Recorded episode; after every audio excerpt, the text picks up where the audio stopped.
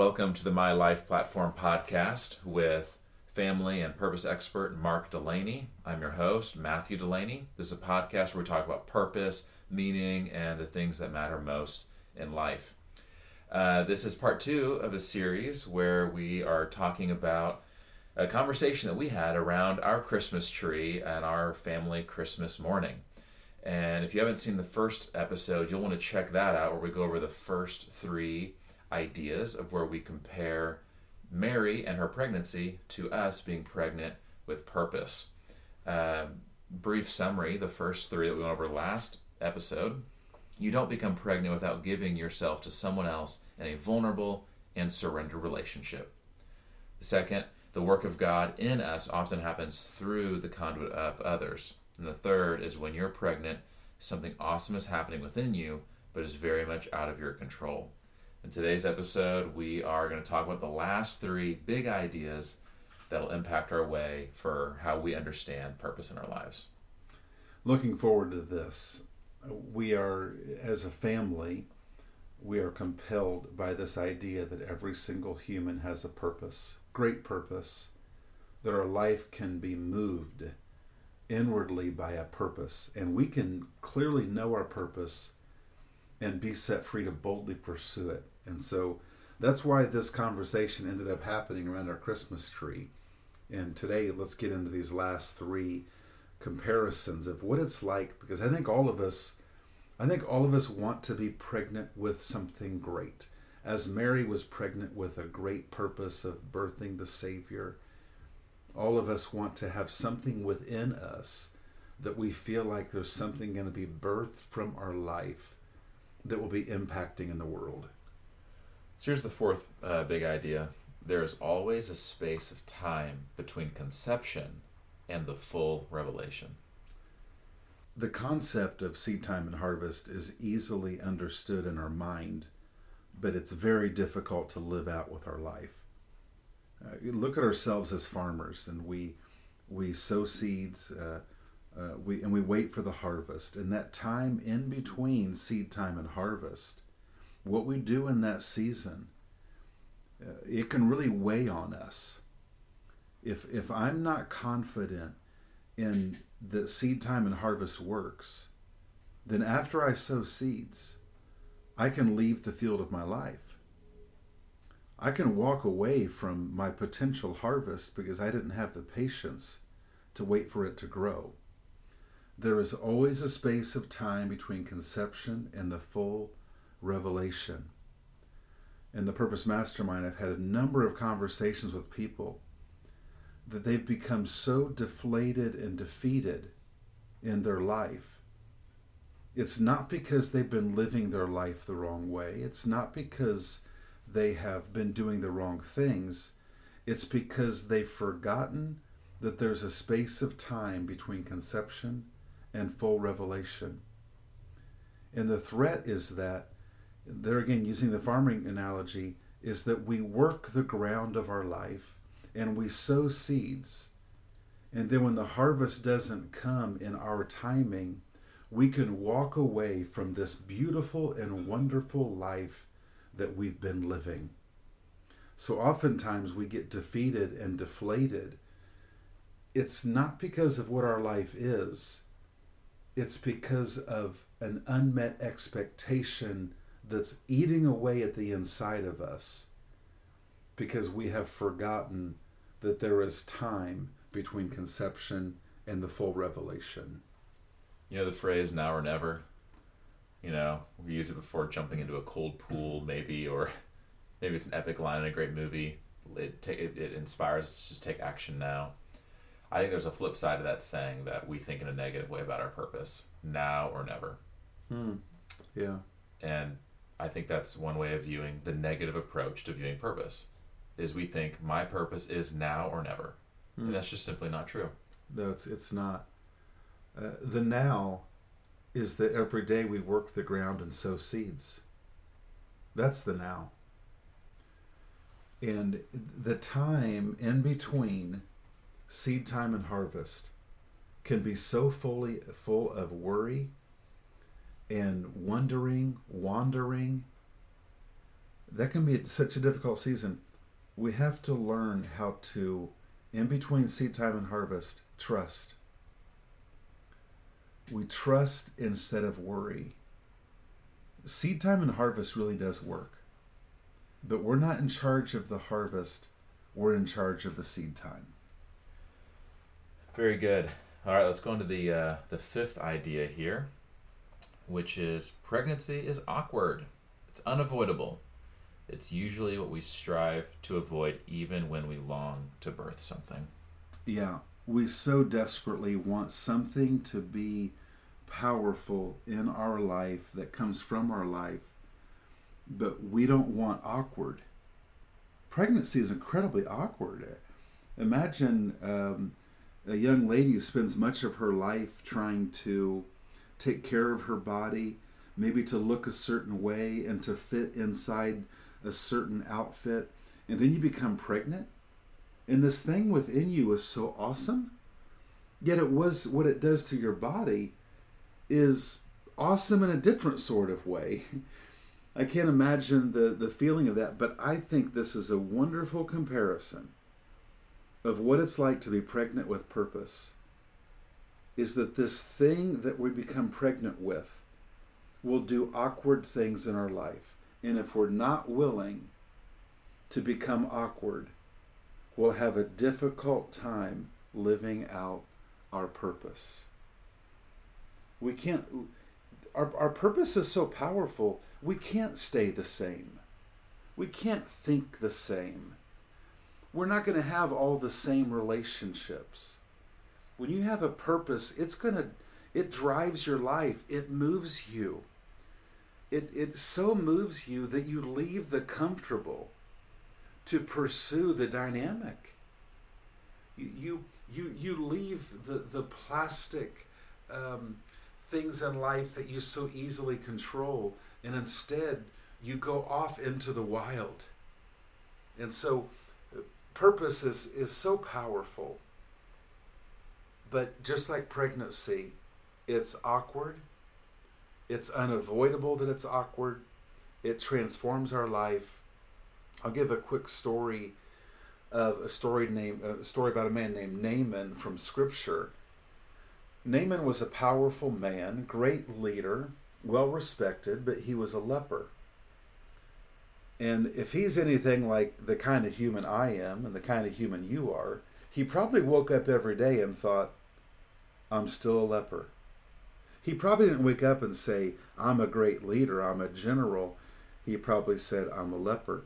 He wanted something special to happen in his life, and that, that is that he wanted to be healed of his leprosy. He had a servant who said, Hey, I know about a prophet in Israel. He can heal you. And so Naaman loaded up his wagon with a bunch of gifts and made the trip to go visit this prophet. And when he, when he got to the, the residence of the prophet, the prophet didn't even come out and see him. The prophet sent a message to him through a servant, simply said, Tell him to go dip in the Jordan River seven times. And Naaman was basically offended he was put off by this. Like, I, I'm not dipping in the Jordan River. I'm a, I'm a great general. I'm a, don't you know who I am? I, I don't dip in a dirty river. He wanted the prophet to come out and, and wave his hand over the leprosy and say a special prayer. And that he's going to give all these great gifts to the, to the prophet. And this is going to be a dignified and dynamic thing. Dynamic is usually anything but dignified. The only thing required for Naaman to be healed was to do the awkward, vulnerable thing, and that is to dip in the Jordan River. And when he did, he was healed. Oftentimes, with, with to be pregnant with purpose, we have to be willing to do the awkward, but our human instinct is, I want the dynamic without the awkward but the awkward leads to the dynamic. Well, I think this transitions to the last and final big idea. I remember when you when you shared this one Christmas morning, and uh, this one is solid. Most people are not willing to live in a stable to give birth to something. we can be more concerned about the status of how we live than the purpose for why we live. Yeah, th- I love this one. This is the rubber meeting the road for all of us, my friends. The rubber meets the road for all of us in this. Think of the story of Mary and Joseph. There's no room in the inn. That's their first instinct, of course, is to go to the inn and find a good place. They were on a timetable and they were forced into the stable.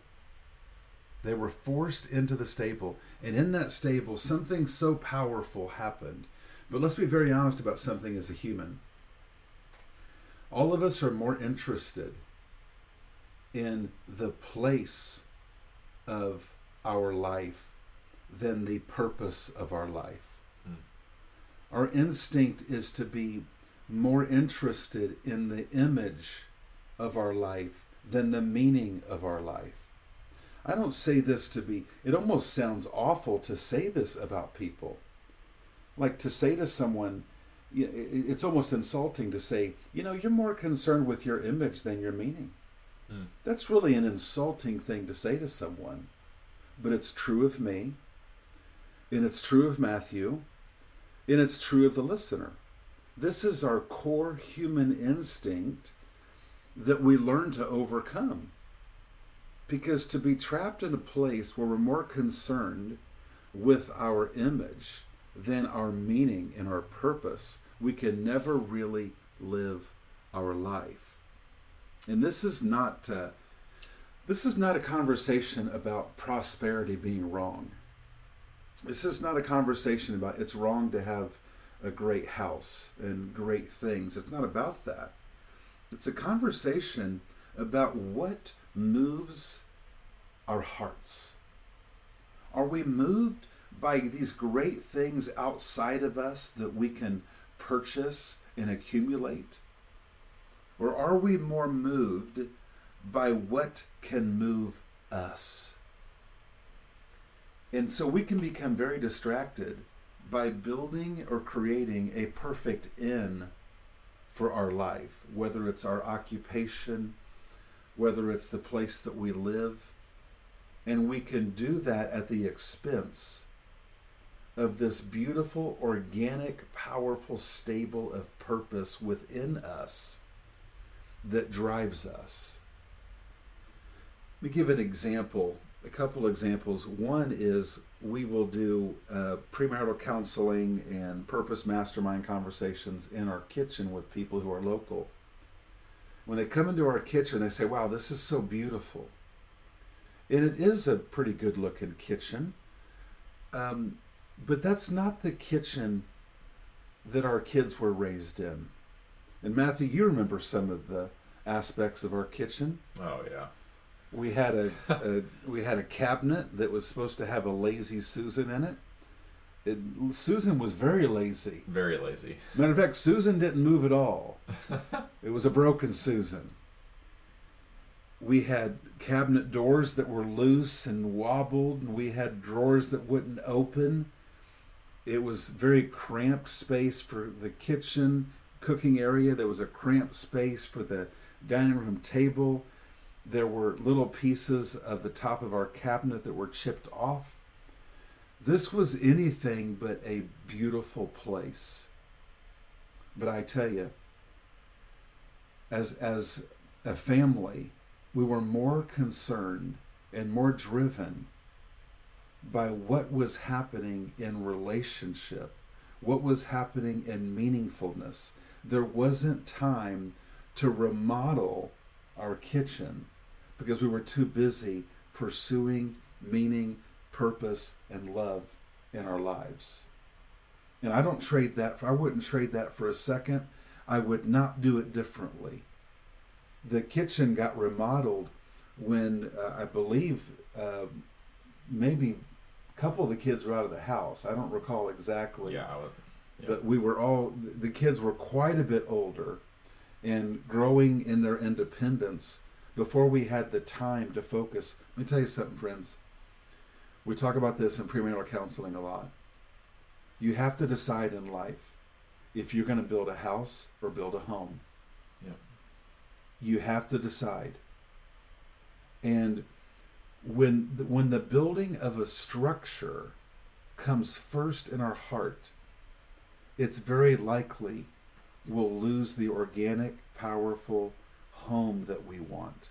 Life isn't this this fair thing where we can just have all the things that we want. We got to decide what we want the most and and we got to give ourselves to it. Where do you want to live your life? In the inn or in the stable? The inn is a beautiful place created by man. The stable is where something powerful, something powerful, even designed by God, on the inside of you, will be birthed that changes the world. Mary and Joseph had an advantage. There was a timetable on them. They had no choice but to go to the nearest structure, a stable, and say, This baby's coming. We got to get into anything that's covered. Otherwise, they may have gone to the next city looking for an inn, in the next city looking for an inn. And when I think about our purpose, what if we just keep traveling from place to place looking for the perfect inn? Now, there's a timetable. There's a timetable on all of us. How long do we have to live on, on planet Earth? How much time do I have? There is a timetable. I'll give another example. I want you to imagine a, a lake, and above the lake is elevated ground, and on the shore are people that want to live out a purpose but they're too busy studying their purpose, figuring out their purpose, trying to figure out what the end should look like before they jump in the lake and live out their purpose. The reality is, if there's not a timetable, we can walk on that shore and study our purpose, figure out our purpose, contemplate our purpose, perfect our purpose, and, and, and never get into the water.